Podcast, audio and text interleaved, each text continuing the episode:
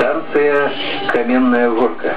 Концевая. Поезд далее не идет. Коли ласка, покиньте вагоны. Ух, прывітанне паважаныя слухачы што ўжо пачаўся жнівень сёння у нас якого 6 жніўня 2023 года подкасты гэты завецца чалавек з каменнай горкі я завуся бёрнскі усім прывітанне у нас тут вельмі вельмі вельмі спякотна ось гляджу на гадзіннік. У нас гэтых тэрмометраў няма. Гляджу на гадзіннік. Гадзіннік показвае палавіну сёмага вечара але ж 30 градусаў спякоты. І гэта немагчыма. Мы сёння э, хадзілі у горад нешта нас халера пагнала. То ну ведаеце тут маці прыехала ўсё гэта дык вырашу не, не тое каб яна дагэтуль не бачыла вільня але ж вырашылі прайсці прагуляцыі вось ну, некалькі там гадзін пахадзілі і потым вось цяпер сяджу голова баліць нічога не соображаю ну думаю давайте запишу подказ гэта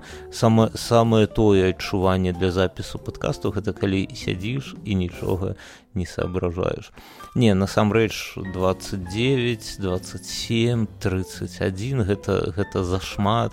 Ось можа для гэтай вільготнасці можа для гэтага гораду можа ось для гэтага для гэтых нас я не ведаю то бок хутка я паеду ў турцыю там нібыта гэта нармальная тэмпература. Ну але ж зразумела што адна справа калі ў цябе там под бокам басейна вось гэта ўсё гэта одно адна справа. А калі ты ідзеш па нейкай бетоннай тут плошчы так ну город увесь ну не дрэваў зашмат зразумела але ж усё ж таки кругом асфальт гэты бетон і ось гэта спякох спякота ты яе нават адчуваеш вось так вось скуры як яна ідзе ад ад зямлі. Але ж калі прыехалі ўжо к нам сюды на раён тут у нас не так шмат бетону не так шмат ось усяго гэтага дык неяк неяк трошачки лепей у кватэры.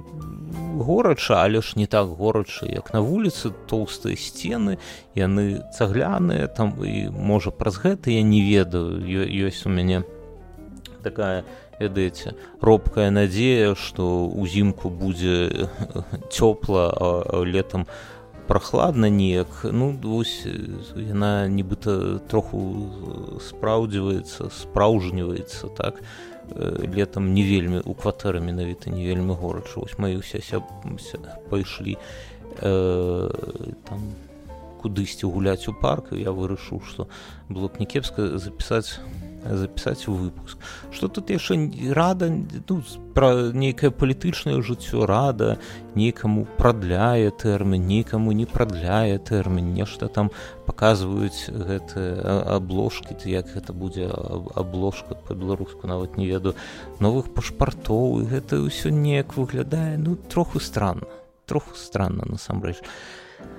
Каля мяне есть людзі якія сабе зрабілі паспорт э, як будзе бежанцы не ведаю паспорт бежанцаў усе астатнія робяць праз э, амбасаду альбо самі ездзяць у беларусі робяць сабе пашпарт. І цалкам цалкам я згодны што напэўна гэта гэта істотна так? Зрабіць пашпарт менавіта вось для тых людзей якія не могуць вернуцца не патрэбны нейкія дакументы гэтак далей. Але ж мне мне падаецца што вельмі шмат зашмат увагі аддаецца вось гэтым пашпарту бок яшчэ пашпарту няма. Яшчэ ну, наколькі на я зразумеў то можа я чагосьці тут не аддупляю але ж наколькі я разумею што вось гэта вот вокал абложка вокладка так? Вокладка гэта нешта такое першае ну добра што яно так выглядае добра але ж э, мне падаецца што гэта не не вельмі першае як мне здаецца гэта трэба наладзіць неяк уладкаваць контакт з тымі людзьмі якія цяпер знаходзяцца ў беларусе каб я быў у нас все кажуць ось усе ўсё як там насця касцюгова казала што усе выхаюць можаце так а нібыта давайте вось прапанову. Я каб я быў на іх месцы так так перша ж я б усё на ўсё ўсё што я раблю зранку пайшоў морду брыць э, галіць так галіць морду твар сэнсе. Дык я б і на гэта бы паглядаў праз прызму таго што навошта гэта беларускаму народу. Ну, дзіўна гучыць але ж цалкам. Вось вы нешта робіце так ось нешта ось вы як палітычныя дзеячы нешта там вырушылі пашпарце не не нешта яшчэ вы павінны адказваць перш за ўсё вось першае пытанне навошта гэта беларусам які ў краіне? Навошта? І калі вы адказ э, на гэтае пытанне не навошта так можа і рабіць не трэба. Ну то бок не зразумел што есть колькі-то э, грамадзян якія тут ім патрэбны дакумент гэта ўсё зразумела. Але ж наша мэта нашу усіх нас. Мэта так гэта вось свабода менавіта для тых людзей і, і ось калі гэта пашпана гляджу я цалкам мы тут уже з вами казалі я цалкам нічога супраць лацінікі напрыклад не маю. Так? І, і, на, на, на, наконт мы станем шчыльнымі радамі таксама нічога не, маю.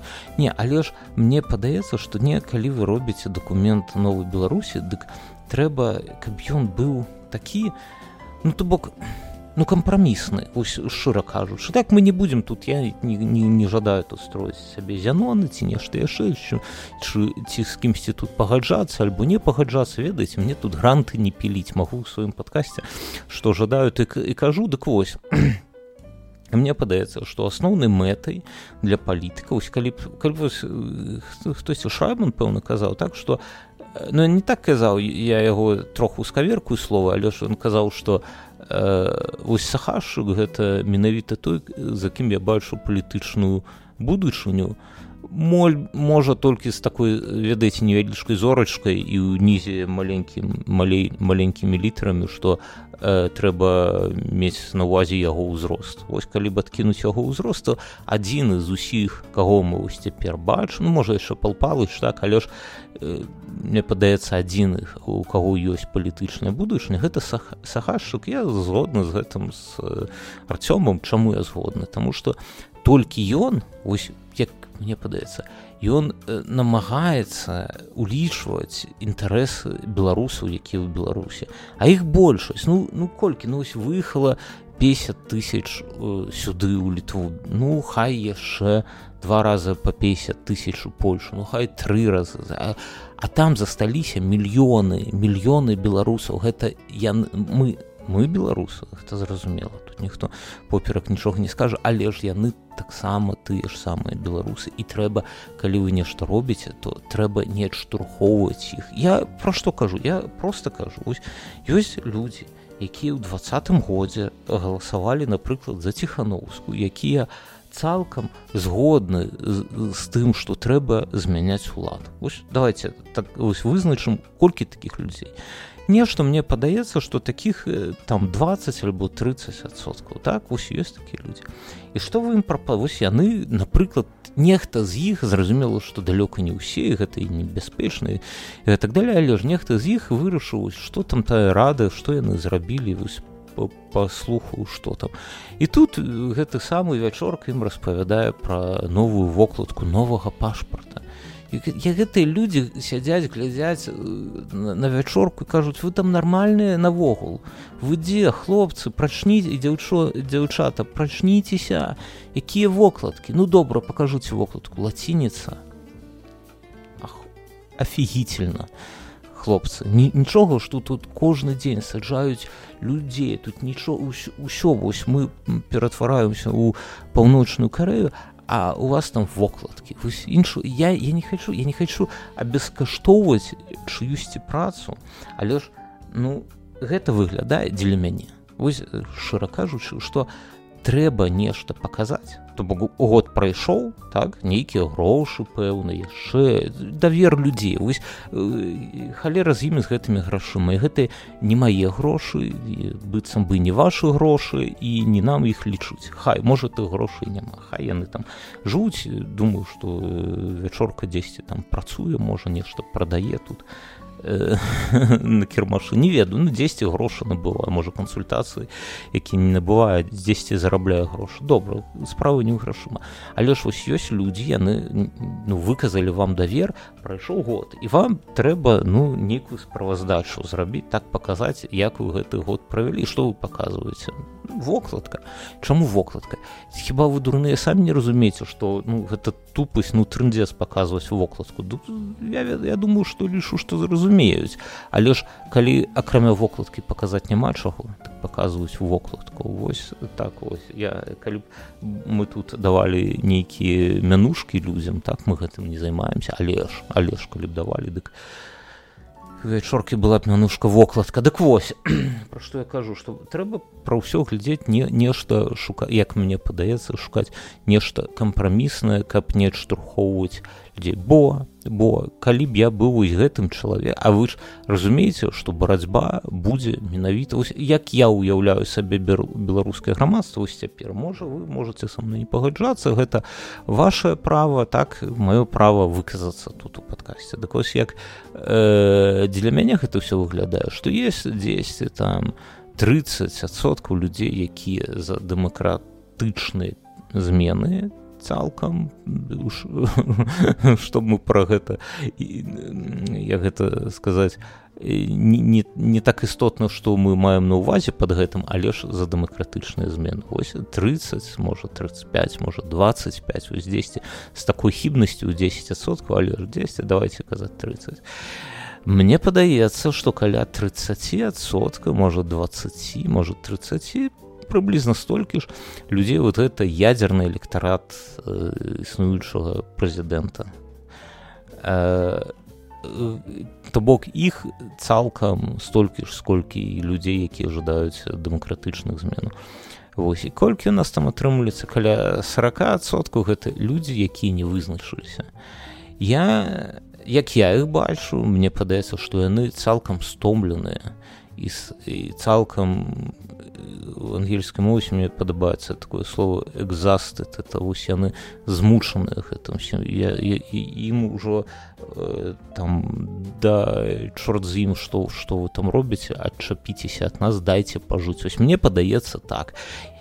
І калі нейкія пойдуць змены то трэба як мне падаецца ну а сітуацыя ва ўсялякім выпадку у нейкі момант зменіцца бо ну, гэта біялогія біялогія і антрапалогія на нашым баку так як там хто венедыктаў казаў я цалкам яго не вельмі шаную але ж вось яго цытата мне падаецца што біялогія заўсёды супраць дыктатуры.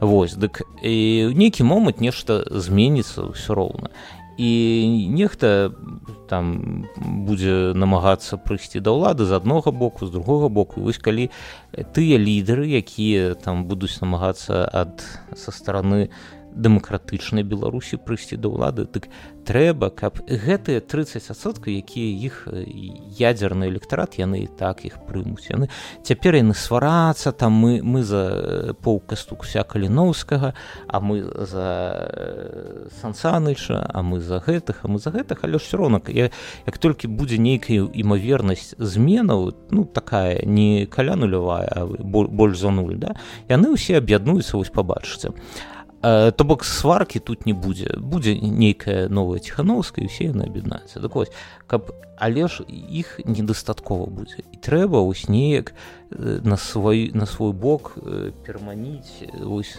тых 40 можа адсотку не можа іх таксама 30 там ну плюс-мінус разумееце і вы я вось вам вось крышна пузе. Кажу што вы іх ніколі не перацягнеце да сябе калі вы ім прапануеце Э, вокладку з лацінкай. Ну не будзе гэтага. Такой Лю, людзі не хаця людзі палохаюцца гэтага. Вось менавіта вось э, гэтыя людзі якія яшчэ не вызначыліся. Іх не трэба. Яны можа яшчэ сёння там глядзяць зранг вы бачылі статыстыку каго глядзяць гэтыя самыя беларусы? У сярэднім так? Яны глядзяць салаўёва кіселёва а выбачайце але шкаца і там нейкія беларускія вось гэтыя аналітыкі яны дзесьці там там у Сергей чалы хто не не слухаў ніколі а не нешта памятаю. 10 гадоў таму быў такі там нешта пнтв яго бачыў. Так гэта той чалы ён яшчэ жывы не спіўся. Ой вось так вось. І трэба менавіта іх на свой бок. І калі вось уся гэта лацінка усе гэтыя сваркі менавіта хто там чуе грош вось ну не ведаю. Мне мне падаецца што гэта ўсё нейкі тупіковы шлях по якім ужо нібыта ішлі калісьці апозіцыйныя сілы. Я я ведаю як прапякае у сучаснай давайте так у двухкосе казаць сучаснай пазіцыі калі іх параўноўваюць з той. Але ж гэта не на пустым месцы ўсё адбываецца. Вось моя такая думка. Яшчэ ёсць у мяне такая одна агульная палітычная думка. А вось адкажуце сабе. Я вас хочу запытаць. Не трэба цалкам цалкам калі у вас ёсць нейкія думкі прыходзіце калі ласка. Я вось у вас кожнага вось за руку бяру і запрашаю у наш тэлеграм-канал і пакідайце там свае каментары. Гэта вельмі важна для развіцця гэтага подкаста ведаць як на Ютубе усе вас просяць націсніце там на званочак на гэты там лайк шэралі шэруць гэта ўсё. Гэта для гэтага подкаста гэта ўсё лухта але ж калі ласка зайдзіце ў каментары напішыце калі у вас ёсць нейкія думкі дзеля мяне важна э, ну ведаеце ваши каментары яны мяне падтрымліваюць бо у нейкі момант мне э, у нейкі момант мне здае падаецца што я тут адзін сяджу. І гэта не вельмі такое добрае пачуццё. Ось а, а калі вам нешта спадабалось і вы дзесьці яшчэ камусьці прапануеце паслухаць вось гэты падкаст бок вось цяпер жа вся гэта беларускі движ такі гэта друг, другі подых у яго так атрымліваецца. І калі ласка вось калі нехта вы, вы з кімсьці абмяркоўваеце беларускія нейкія падкасты Ютубу гэта ўсё дык скажыце чалавек з каменнай горкі дзе дзе угодно вбівайце ў э, пошук і знойдзе. Ну, я маю на увазе Google падкасты гэтак далей. Дык вось мяне такое пытанне на якое я не чакаю ад вас адказы але ж э, жадаў бы каб вы самі сабе адказалі.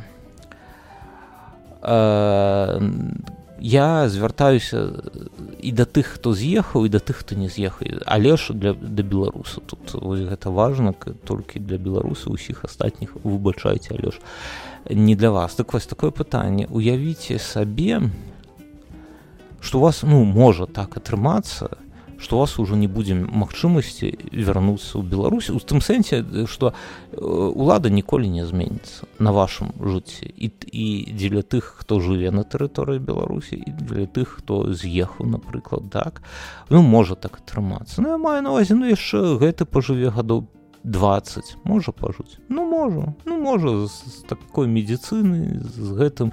Да тым што ён ужо прыстасаваўся до гэтага стрэсу. Ну можа пражыць яшчэ. Ну не 20 до 15 вам сколькі? 30 вось 45 будзе. А, а калі 40 дык ужо цяжэй так? А потым яшчэ нейкі галоўчынка 5 годзікаў пасядзіць. А потым яшчэ нейкая качанова пасядзіць. Так і гэта я добры сцэнар кажу сцэнары. Не не ідэальны але ж добры больш горшы сцэнарый калі сюды увойдуць войскі так які-небудзь полк ахмат яшчэ нешта такое і тады ўсё будзе губернія і ну гэта ўсе чулі няма тут сэнсу кагосьці пугаць. Вы усе дарослы усе разумееце што такая імавернасць. Яны ўжо усе кажу прыйдзе ахмат. А што ахмат? Ужо прыгожым да чым ён лепіць і горшы за ахмат нічым вось ён ужо гэта ўжо рэальнасць так? І я ядзерная зброя усе ўсе разумеюць што ніхто ўжо калі ўжо засунулі сюды ядзерную зброю дык гэта ты як з дзяўчыны ведаеце што калі ты ўжо засунуў дык ужо вялікі шансу што трэба будзе ажаніцца на ёй так так са зброі неяк так і працуе. Дык вось. І ну цалкам не так істотна як гэта ўсё атрымаецца але ж можа атрымацца так што да канца вашага жыцця у вас не будзе магчымасці вярнуцца ў беларуся калі вы беларусі то будзе ўсё як гэта было калісьці на рэма да лепей не будзе будзе толькі горш. Так ну не не так не будзе горш рэзка. Так гэта добрая навіна. Вось так хутка горш не стане хутка горш ужо стала. А будзе так павольна вось гэта і гэта і тут не няма не мае тут і хутка там каб набыць мабільны телефон вы набылі памятаеце гады калі э, каляровыя прынтары ды усе дарожнікі аўтамабілі я маю на увазе і мабільныя телефоны трэба было рэгістраваць у апорным пункце міліцыі. Так былі такія часы. І можа цяпер зноўку трэба будзе іх рэгістраваць а потым зробяць адзіны проксі сервер нейкі праз які трэба будзе гэта ён і так ёсць ужо бел тэлеком але ж там будуць больш шчыльна там нейкі кітайскі і глядзець што вы там каму пішуце навогул нават праз тэлеграмы гэтак далей. І то то бок не будзе наогул ніякай магчымасці нічога ў інтэрнэце не паглядзець не напісаць будзеце і суткі. Ну явіць сабе гэта цяпер можа і складана але ж калі там глянуць на тройку гадоў таму так дык як было тады ў 19 як цяпер дык ужо не так гэта ўсё і складана. Дык вось. І і мяне да вас такое пытанне. Вы не думалі аб тым што лепей бы было б каб э, было б дзве краіны адна краіна дзе жывуць людзі вось строяць я не ведаю што яны там строяць камунізм там яшчэ нешта так. Яны там жывуць яны сябруюць з рассеяй яны там у магілёве там святкуюць дажынкі і гэтак далей яны цалкам вось у іх там і дыктатура э, міліцыі ці кагосьці яшчэ але ж вось жывуць шчаслівыя людзі так глядзяць бт грышу там ён ім там распавядае як яны добра жывуць а другая частка краіны гэта тыя хто там ну так будзем казаць глядзець больш у Еўропу нейкія еўрапейскія там каштоўнасці я не ведаю дэмакраты там нейкі прэзідэнт але ж ён ні, ні на што цалкам не, не уплывае там урад гэта Беларусь вялікая краіна то бок вы цяпер першае што напэўна што у вас у галаве гэта нейкае абурэнне да маіх слоў. Так я не кажу што так трэба рабіць. Не не не не не не не думайце толькі не. Беларусь адзіная краіна гэтак далей але ж ось ёсць адзіная краіна ваша бацькаўшчына так лепшая краіна на зямлі. Ну давайте шчыра казаць лепшая. Не не цяпер а ось агульна. Але ж у вас е няма і можа ніколі не будзе. Так? А так была б можа меншая па тэрыторыі але ж кому патрэбна тэрыторыю вось у 21 стагоддзе вось больш істотна хто там жыве так жа ж. І так было б меней тэрыторыі але ж бы вы б былі гаспадарамі на гэтай зямле пусці маленькай так? Жылі б як хацелі. Ну насельніцтва так насельніцтва было вот я жыву льцве здесь э, э, колькі? Пятое трэць трэць ад насельніцтва беларусі і што вы, вы лічыце што тут нехта ўсё ходзіць сумным тварам па-за гэта не не. А колькі людзей адсюда тады пераехал навогул у Еўропу мільён выехаў мільён тут было сколькі тры з паловы так і мільёну ехаў усю уявіце і нічога трэця так каб з беларусі уявіце цяпер выехала б тры мільёны тут мы кажам што сюды 50 тысяч уехала і можа яшчэ 150 200 яшчэ ну паўмільёны да а от там уехала як калі вось так пералічыць 3 мільёны ну каля таго так і нічога і людзі жывуць і жывуць сярэдні сярэдні заробак у льсве так столькі у беларусі атрымліваюць толькі двасоткі так вось ёсць двасоткі найшчаслівейшых жыхароў беларусі яны атрымліваюць сярэдні 1700 еўра вось так вось это ўсё так я э, падумайце аб гэтым я нічога не прапаноў зразумела але ж ці ёсць вось ёсць карэя так? Каму было б лепей? Ну я разумею там крэя яна стварылася калі там Японія прайграла але ж таксама пратэктарат Японіі Японія прайграла вайну і а, а, цяпер две карэі так? І в адной жывуць добра але ж у другой жывуць трошачки лепей наколькі я ведаю так? і запытайце у гэтых у заўсёды блыту паўдзённых паўночных паўдзённых жыхароў ці ці ім вельмі дрэнны жывец і лепей бы было б ім жыць у адзінай краіне але ж з гэтым мужчынай з дзіўны ну, як гэты з дзіўнай прычоскай не? Я вось не ведаю ну такая вось думка у мяне. Такая вось думка у мяне з'явілася учора была дрэнная навіна нібыта з тэрыторыі беларусі там на украіну ракеты ляцелі альбо ва ўкраіну ляцелі гэта ўсё гэта вельмі і вельмі дрэнна. Давайте про гэта не будзем казаць бо і так пэўна вас тут з настроем збіў са сваім вот дайте другі грабаткі вып'ю цікава увесь час думаю іх хацеў бы запытаць да вас была статыстыка што у з 260 тысяч э, замежных жыхароў якія былі у, гэтым годзе прыязджалі ў Беларусь 150 тысяч з 250 150 гэта літоўцы. І я не ведаю як ставіцца да гэтай статыстыкі і але ж мне цікава ну такое галоўнае пытанне гэта навошта да? навошта я, я разумею что там 10 нейкія сябры ёсць можа там бабуля дзядуля цётка альбо свагер нейкі жыве і гэтак далей але ж цалкам ну не такія не ў 150 тысяч э, чалавек жа за год і мы тут нешта пачалі пра гэта разважаць і мне кажуць што ну а чого слухай вось калі калі ты жывеш каля мяжы то ты можаш паехаць з безвізам у Беларусь наліць бак бензіну 60 літраў так? І зэканоміць на гэтым ну прыкладна 60 еўра гэта бак бензіна ты можаш ездзіць на ім можа тыдзень напрыклад ну можна ж можна.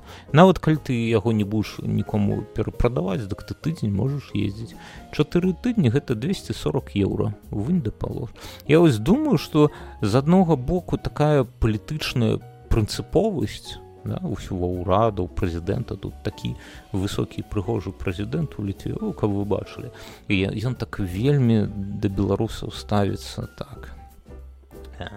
Адно добра што тут прэзідэнт гэта прэзідэнта не тое што ў беларусе ой так пра што я кажу? Это гэта з аднаго боку такое нібыта як гэта будзе на ангельскай мой стрыкт стрыкт кажу з беларускім акцэнтам это строгая так строгае стаўленне да беларусаў з аднаго боку а з другога боку самі літоўцы ездзяць і ездзяць і возяць. Ну пэўна бензін бо грэлку весці ды ці цыгареты ну гэта за па-за рамкамі некага закону так. Ось матуля ехала казала што яны яшчэ одну гадзіну плюс прастаялі на, на мытне таму што адна жанчына вез, везла 5 пальчак цыгарет ну то бок по закону магчыма толькі чатыры ці што яна 5 везла ось гадзіну усе згубілі стоячы калены там протаколы усе штрафы плацілы гэтак далей ось ці яно таго каштавала. Дык я мне здаецца што калі ты ось так на прамысловай аснове і ездзіш туды-сюды дык пэўна ты возіш наўрад ці ты возіш цыгареты ці то алкагаля пэўна возіш бензін і зарабляю ось з аднога боку так з другого так мне я думаю а ці каштуе прынцыповасць 240 еўра? Можа няма ніякай прынцыповасці вось. Такія думкі. Дык пытанне да вас можу ведаеце можа я тут нейкае глупства кажу і не не ў гэтым саму не ў бензіне справа а не ў паліве а не ў нечым яшчэ. Дык цікава было. Ну, ну, не ну насамрэч можа вы ведаеце чаму вось столькі літоўцаў ездзяць у Беларусь вось у гэтыя часы там і КДБ і вагнеры гэтак далей але щось это самае. Сустракаў матулю на цэнтральным э, цэнтральным э, аўтобусным аўтавакзале вільні.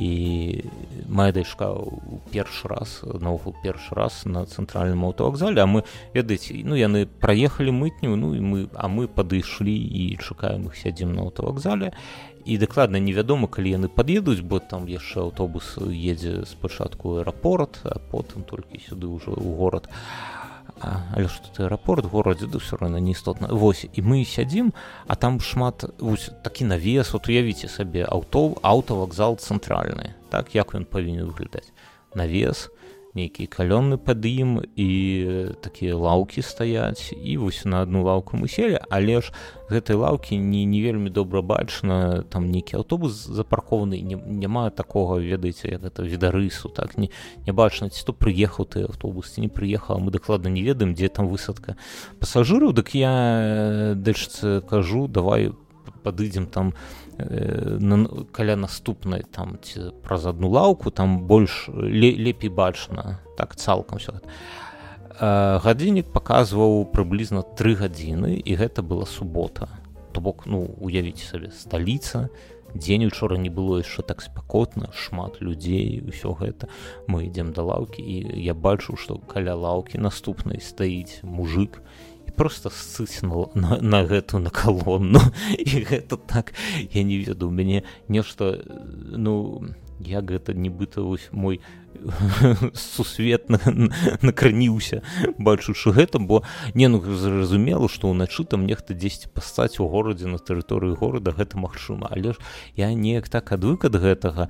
Я то я тро, трошки хлушу бо нават у гэтых э, падкастах я раней казаў што мы бачылі калі мы тут э, было нейкае дзіцячае спаборніцтва па танцах і я таксама дзіцячага садку вазіў сваю дачку і там э, гэты ахоўнік стаяў. Ахоўнік уявіце сабе паркоўка і там стаяць такія ахоўнікі у таких ярка зялёных жылетах так і мы э, чакаем таксі каб абратна ехаць таксама сель на лаўку і вось праз дарогу там такія кусты і ў кусты стаіць сыць гэты ахоўнік сваім ярка такім зялёным жулеце. Яшчэ тады падумаў што я, я разумею чаму ў беларусі усе ахоўнікі ў камуфляжу то калі ідуць саць дык іх каб не бачна было на фоне кусто гэта і гэта вось уже другі такі звоночак цікавы. Не ну, ну ўсё ўсё зразумела это Еўропа гэта нармаль. Не вы напэўна тут кажуце што бёрнска ты не бываў дзесьці там у метро ў берерліне ці дзесьці. Я бываў я памятаю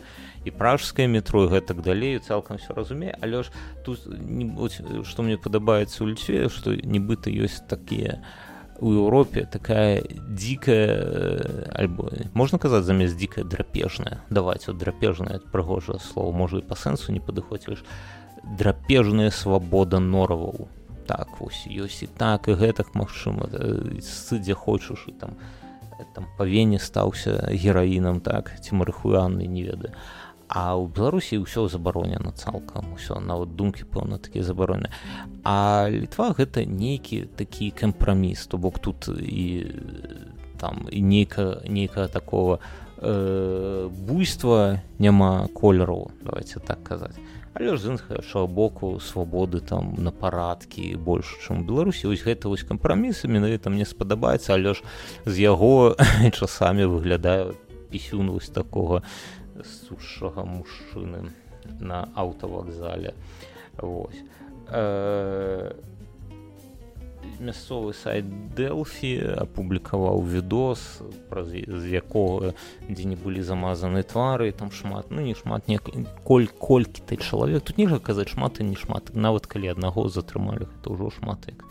Падаецца людзей затрымліваюць і людзі хтосьці з'язджае хто ты там хтосьці звяртаецца да байполу каб з'ехаць. Гэта канешне вельмі вельмі дзіўна я не разумею вось мэта вось навошта гэта рабіць цалкам? Да дельфі у мяне няма пытанняў бо гэта не іх справа не іх вайна не іх усё гэта ім далі яны гэта што знайшлі то кажучы шчыра дельфі конечно такі сайт калі вы там не былі зайдзіце. Калі у вас ёсць нейкая ностальгія да часоў калі тут бай быў малады юрызісер быў малады да там дзесьці вось тыя тыя часы когда W 600 да вось набіралі мы ось гэты гэты гукі калі жадаеце ты вып спаймаць дык зайдзіце вось цяпер на гэта самае на дэлфі дык вось але ж не пра гэта гаворка і да іх ну пытанняў няма яны знайшлі яны гэта вылажылі але ж вось навосьста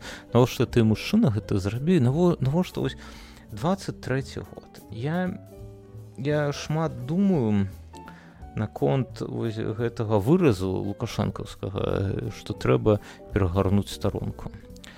І мы тады мы абураліся калі мы гэта чулі то бок не ніякай старонкі мы не перагарнем мы ўсё будзем памятаць. А вось цяпер мне Вось як мне падаецца адсюль можа гэта толькі моя мне так здаецца насамрэч усё ніяк але хто ведае як насамрэч. Калі хто ведаў як насамрэч адкажыце мне. Дык вось і толькі зянон.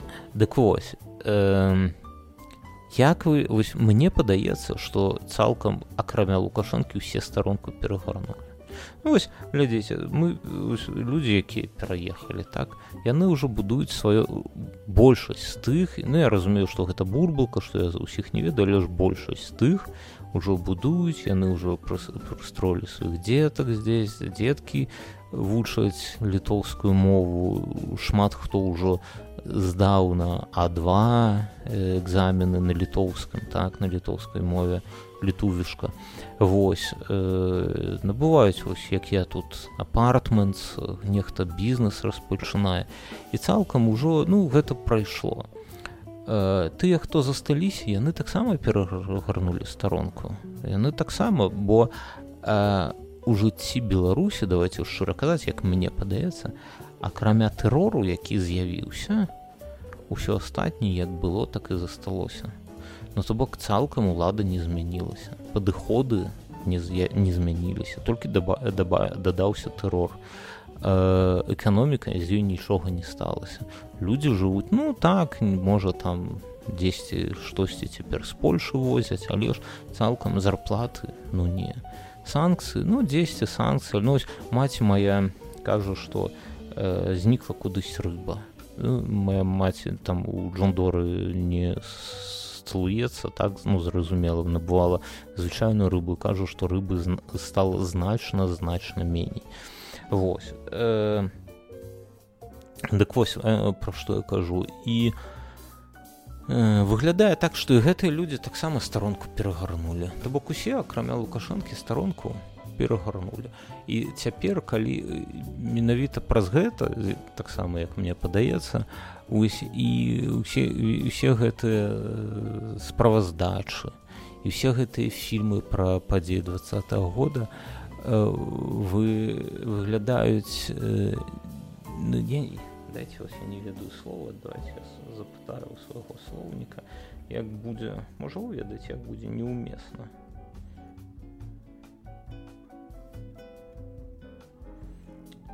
Чакайце дзе тут руская мова.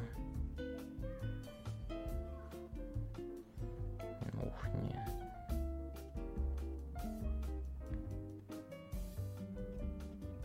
Недарэчны вось прыгожае слово ёсць. Все гэта выглядае недарэчна і я, я маю на увазе гэтай фільмы калі тут ужо праз столькі год гэта пака на навошта? Навошта гэты ўспамін? Мы пра гэта павінны не забываць. Я не ўпэўнены. Э, нейкія урокі з гэтага мы ўсе зрабілі. Я ну мне падаецца тут главны галоўны урок чаго тут нешта скрываць что э, нешта хаваць что э, толькі застаецца толькі сілавы сцэнарый так все гэтыя вось кветкі там шарыкі там сандалікі. Гэта ўсё не працуе. Мне падаецца што гэта ўсе зразумелі. Ну і все ўсё памятаем пра тых хто загінуў памятаем пра тых хто за кратамі. Але ж вось дарэчы такая таксама цікавая думка тут з рэпетытарам са сваім абмяркоўвалі чаму вось навальны далі 19 гадоў ну, ну што рабіць ну гэта Росія так ну ну, ну так такое там жыццё такое мне вельмі жаль яго так але ж ну что тут? І але ж яго каманда здымае шмат нейкіх раслед даследаванняў э, фільмаў гэтак далей гэтак далей. І ён вось увесь гэты час ужо колькі ён там сядзіць так тры гады сядзіць так ці не каля таго. Увесь час ён не знік з інфармацыйнага поля. Так усе кажуць навальны навальны ён вось дзесьці ён тут не не неяк тут нешта сказаў пра гэта пра тое такое расследаванне гэтак далей а гэта цалкам гэта заслуга яго каманды. Так не ведаю як будзе заслуга все роўна. А ўсё мяне пытанне а дзе чаму наш вось гэты лідары апазіцыйнай чаму так яны так няшмат кажучы у двух косе кажуць пра бабарыку? Вось апошнім часам мы чулі толькі вось пра калі былі вось гэтыя нейкія слухі пра тое як з ім нешта ў турме зрабілі. І ўсё. і ўсё чаму ціхановская да ні, ні, ніколі яго там не гэта не ну зразумела што это нібыта розныя палітычныя сілы але ж мне падаецца гэта выглядае трошачкі дзіўна так? І бабарыка мне падаецца трошки заходзіць з інфармацыйна поле карацей нават не трошачки сходзіць а цалкам зышоў. Ось гэта гэта дрэнна.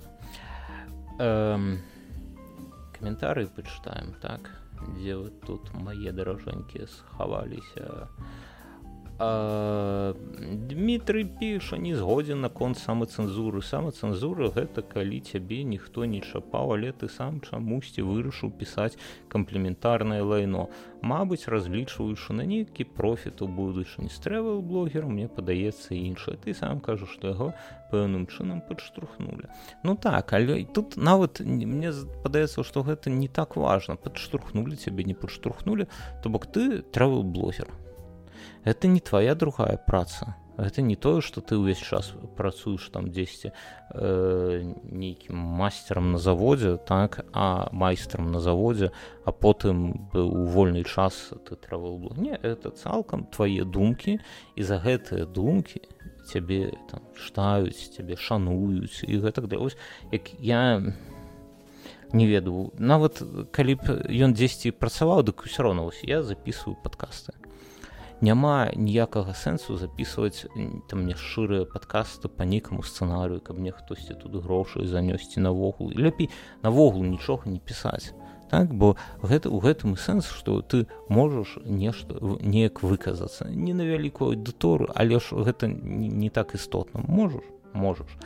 Вось. А тут тое ж самае. Ты можаш ты гэтым займаешься прафесійна і ты павінен характарываць карэктараваць тое што ты кажаш каб не пакрыўдзіць э, газету Беларусь сягодня сб ну не ведаю гэта выглядае вельмі дзіўна. Ну навошта так жыць паміж намі кажучы.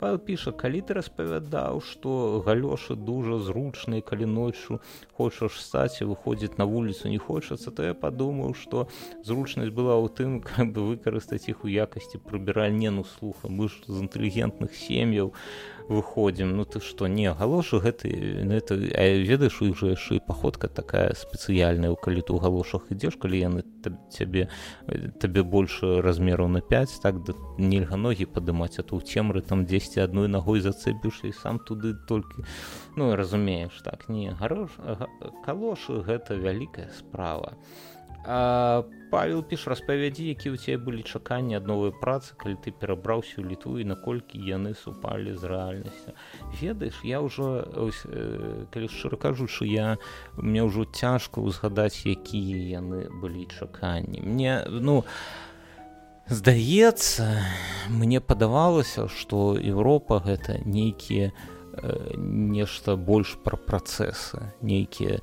нібыта ёсць нейкая цалкам еўрапейская як мне падавалася традыцыя што вось усё ўсё усе працэсы павінны быць вельмі добра пабудаваны бо гэта там з ніякіх. Ну то бок мы як беларусы мы цалкам такія яшчэ маладыя так у нас там працэсы толькі-толькі пачалі будавацца а ўсё Еўропа там можа э, ну як мне падавалася что тая шлітва яны вось паглядзелі як гэта працуе там напрыклад у германії ці дзесьці яшчэ ці ў скандынаўскіх краінах. І гэта ўзялі да сябе ну як нешта лепшае.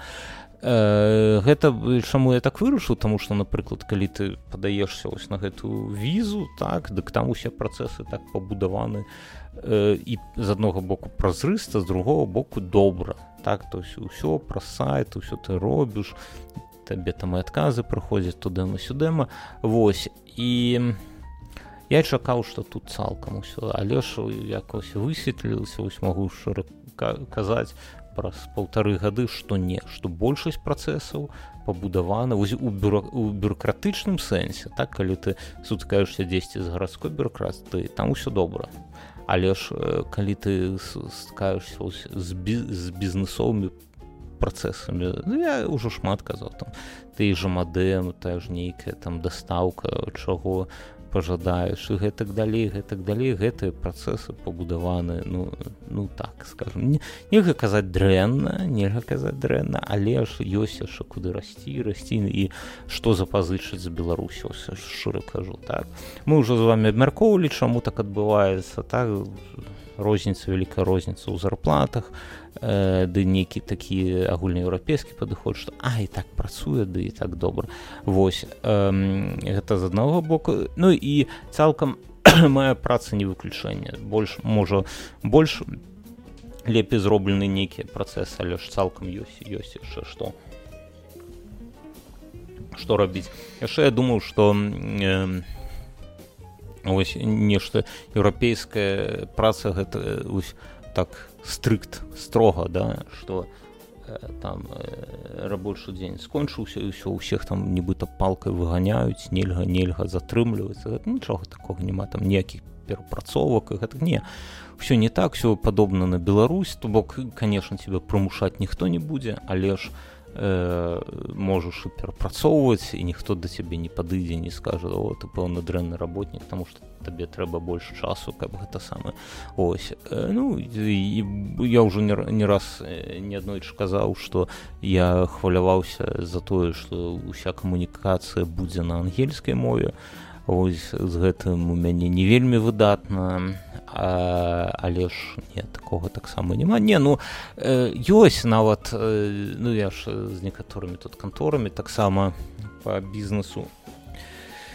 размаўляю і зразумела што мы пераходзім на ангельскую але ж бываюць моманты калі ну, гэта казаць прасцей перайсці на рускую мову. Ну ось як ёсць. Я яшчэ падумаю ну гэтым але ж цалкам ну